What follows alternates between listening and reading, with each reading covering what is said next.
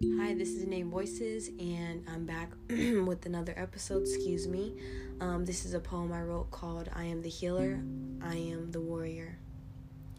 I am the healer, I am the warrior. I came here for something realer. It's time to transmute pain and scars into beauty and grace. This I embrace. I'm running my own race, not stuck in the same place.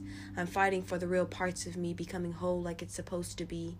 I am no longer validating who you think I am or who I'm supposed to be. I'm the real me. I am speaking from my heart, giving you impulses to make yours start. I am the inspirer.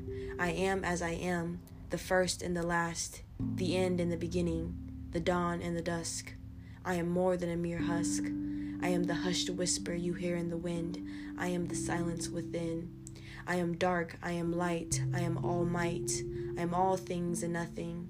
My shape changes with every death and rebirth. I come to be something new in its entirety.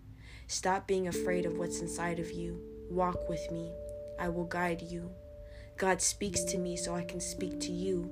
Walk with us and you'll stay true. Come, my child, I beckon. I know my words have awoken something within you. Come out of your sleep, I beg you. There is much to see, much I have created for you. Walk with me, won't you? This is the beginning of a new chapter, time for new experiences and laughter. Times of sadness are over. Let's build our own happily ever afters. Thank you.